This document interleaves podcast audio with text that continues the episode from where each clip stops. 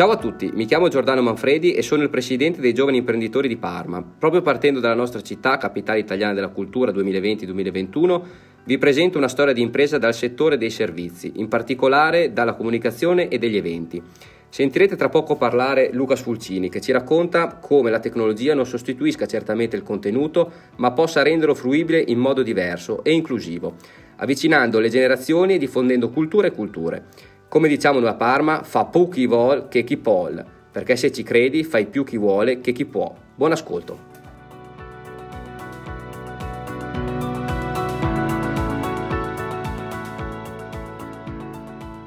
Dimmi dove andiamo adesso di bello. Allora, adesso ci spostiamo, andiamo uh, nel territorio di Parma, un territorio che conosco anche abbastanza bene, sono stato anche ospite eh, del, del, gruppo di Parma, anzi con l'occasione saluto l'amico Giordano Manfredi e Luca Sfulcini che poi ci parleranno del, del loro caso.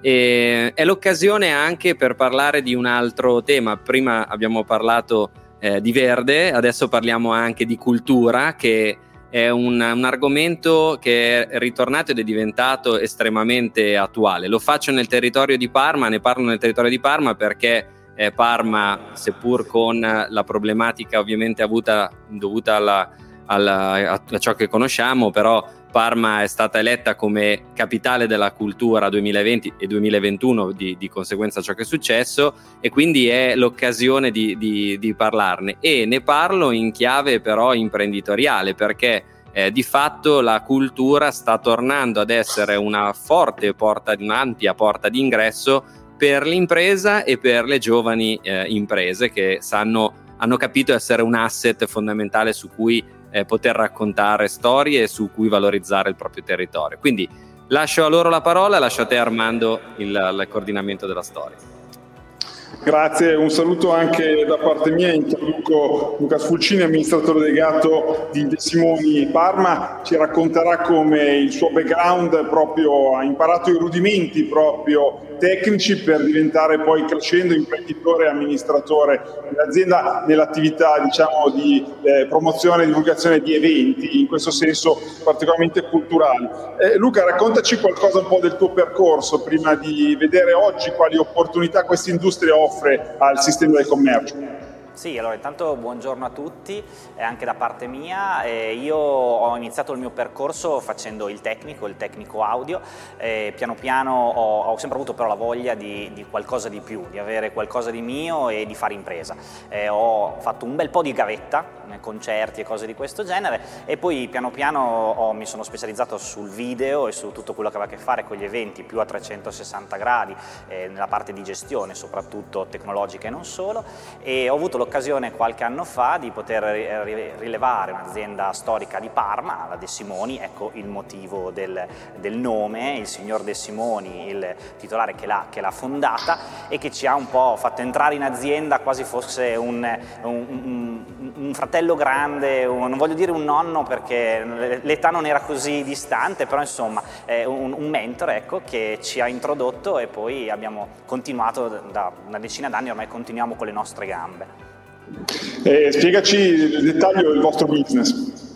Allora, noi ci occupiamo di eventi, nasciamo come eh, servizi tecnici per eventi, quindi un service, quelli che fanno i maxi schermi che vedete alle mie spalle, piuttosto che le luci e le, le riprese televisive e poi piano piano ci siamo specializzati anche nella parte di produzione di contenuti multimediali, diventando di fatto oggi un partner a 360 gradi eh, per aziende che vogliono con gli eventi, utilizzare gli eventi um, per marketing e per fare comunicazione. Ci rivolgiamo a un pubblico um, di aziende mediamente strutturate, Parma fortunatamente è un, uh, è un territorio ricco di aziende eh, che funzionano bene, soprattutto legate all'ambito agroalimentare, ma non solo, anche all'ambito culturale, abbiamo diverse eh, realtà e diversi clienti che lavorano proprio nell'ambito che è stato appena citato. E quindi oggi ci configuriamo come partner che gestisce un po' tutto quello che, ha, che, fare, che ha a che fare con l'evento, il format, la regia, le riprese. Ovviamente il nostro core business rimane la parte tecnica e multimediale.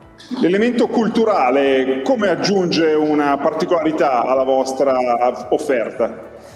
Beh, allora, eh, l'evento come ha, ha diciamo, anticipato il Presidente, Parma quest'anno è capitale della cultura 2020 più 21 è diventato causa Covid e, ehm, e noi siamo partner e fornitore tecnico di quello che è t- tutto il palinsesto degli eventi culturali. E oggi la tecnologia permette alla cultura di eh, esprimersi in modo diverso, di avere eh, un, un, nuovo linguaggio e di poter essere molto fruibile, molto più fruibile magari rispetto a prima. Eh, serve anche per eh, diventare più giovane e, e, riuscire a essere accessibile a un pubblico di conseguenza più giovane. Ultimo e non meno importante, il digitale, come in questo caso l'evento, permette di abbattere le barriere geografiche e quindi così come per gli eventi normali, anche per quelli culturali, la diffusione diventa molto più facile.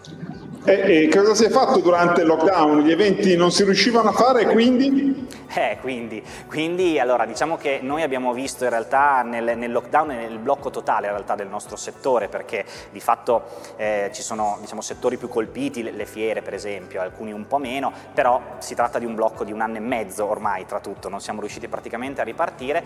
Abbiamo visto in realtà una, una possibile opportunità opportunità eh, proprio per decidere di eh, investire e creare una nuova linea di business.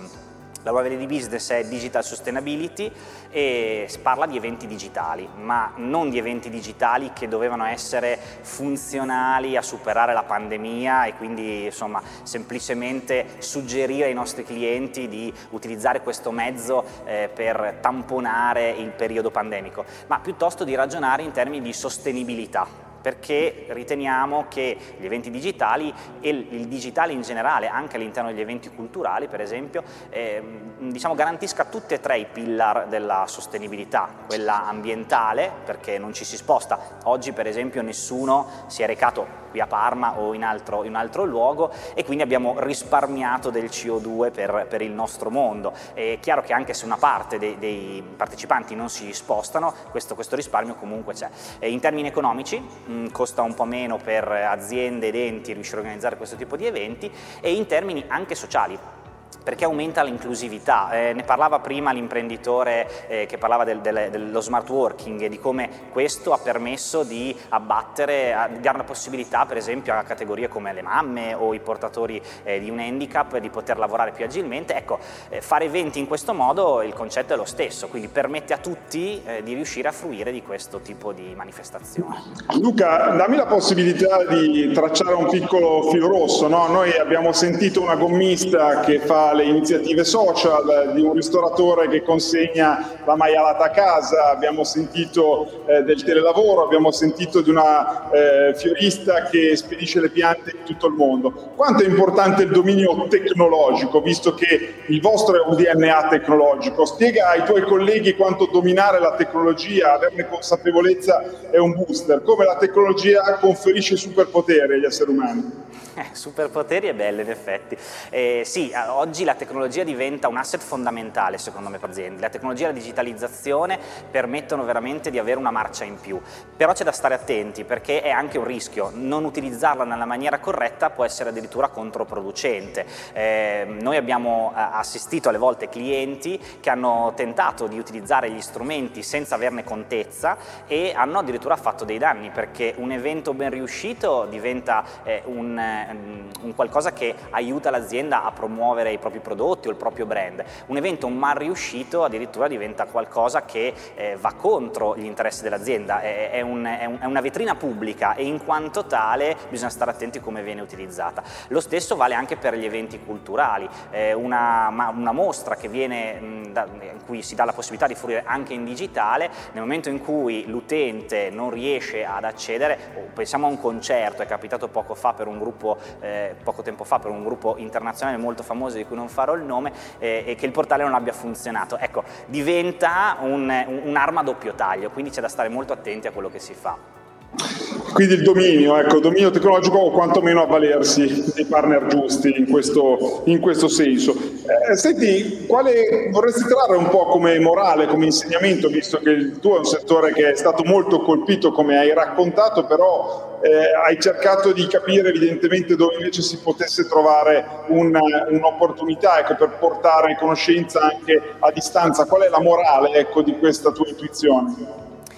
Ma secondo me la morale è cercare di trovare l'opportunità anche laddove sembra che non ci sia, perché ehm, quando a marzo c'è stato il lockdown totale e il primo de- dei settori che è stato completamente fermato, forse ancora prima della ristorazione e degli alberghi, è stato proprio il settore degli eventi. Io ricordo a marzo le telefonate che hanno incominciato a, a arrivare per eh, gli eventi che venivano annullati, eh, invece che eh, rimanere fermi e eh, sperare che tutto tornasse come prima, abbiamo provato a guardare al futuro. Quindi proprio nei momenti di difficoltà cercare di guardare ancora più avanti, proprio in ottica imprenditoriale. Si parlava prima eh, de- della differenza tra un artigiano che forse è, è, più, è, più, pratico e qualcuno invece che vuole prendere l'artigianalità e farla diventare impresa e, e la differenza probabilmente è la visione. Ecco, guardare al futuro con visione, cercando di provare a ipotizzare qual è, quale potrebbe essere, perché in una situazione come quella di febbraio e marzo